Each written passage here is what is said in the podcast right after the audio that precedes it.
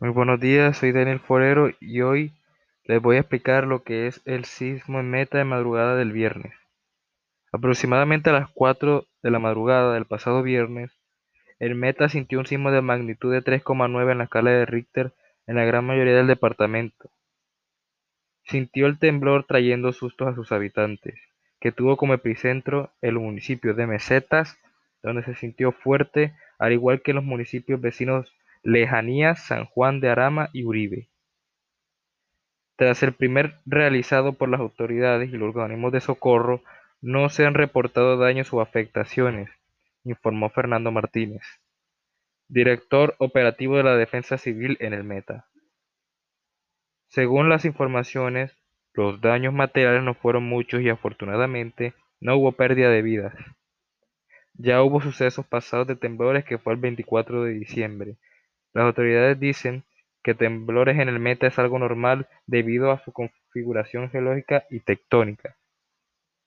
El municipio de Mesetas es donde más se han registrado temblores, el pasado y más alto fue de 6.2.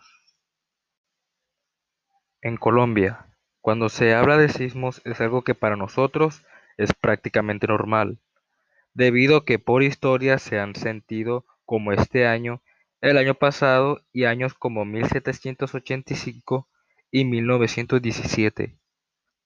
En este 2020 se registró en Mesetas, lugar donde se registran muchos epicentros de sismos, uno de magnitud de 3.9 en la escala de Richter. Pero no son los únicos sismos. En el mes de febrero se registró un sismo de magnitud 4,4 y el 13 de agosto en Acacia, Meta se registró uno de 4,6. A finales del 2019, el 24 de diciembre, se registró un sismo de nuevo en Mesetas, el más fuerte hasta la fecha, en ese lugar, de 6.2 en la escala de Richter. En los años de 1785 y 1917 pasó algo igual, solo que no solo fue en el Meta, sino en la mayoría de las ciudades del país, donde la más afectada fue Bogotá y es algo interesante, porque han descubierto que esa actividad se hace en lugares donde no hay casi actividad de placas tectónicas, algo que dejó sorprendido a los expertos en sismografía.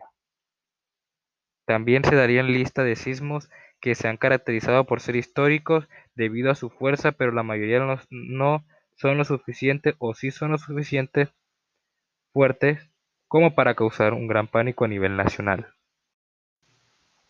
Y para culminar, le vengo a explicar lo que sería la región de los llanos orientales en el Meta. Los llanos orientales se ubican al este del país, donde se registra más actividad tectónica, teniendo como departamentos que son Bichada, Casanare, Meta y Arauca. Como está en todo el este de Colombia, es aquella que limita las zonas entre Colombia y Venezuela. Se le conoce y se visita gracias a sus cuatro parques nacionales y su clima tropical. Sus parques son Parque Natural El Tuparro, Sierra de la Macarena y Parque Natural Cocuy.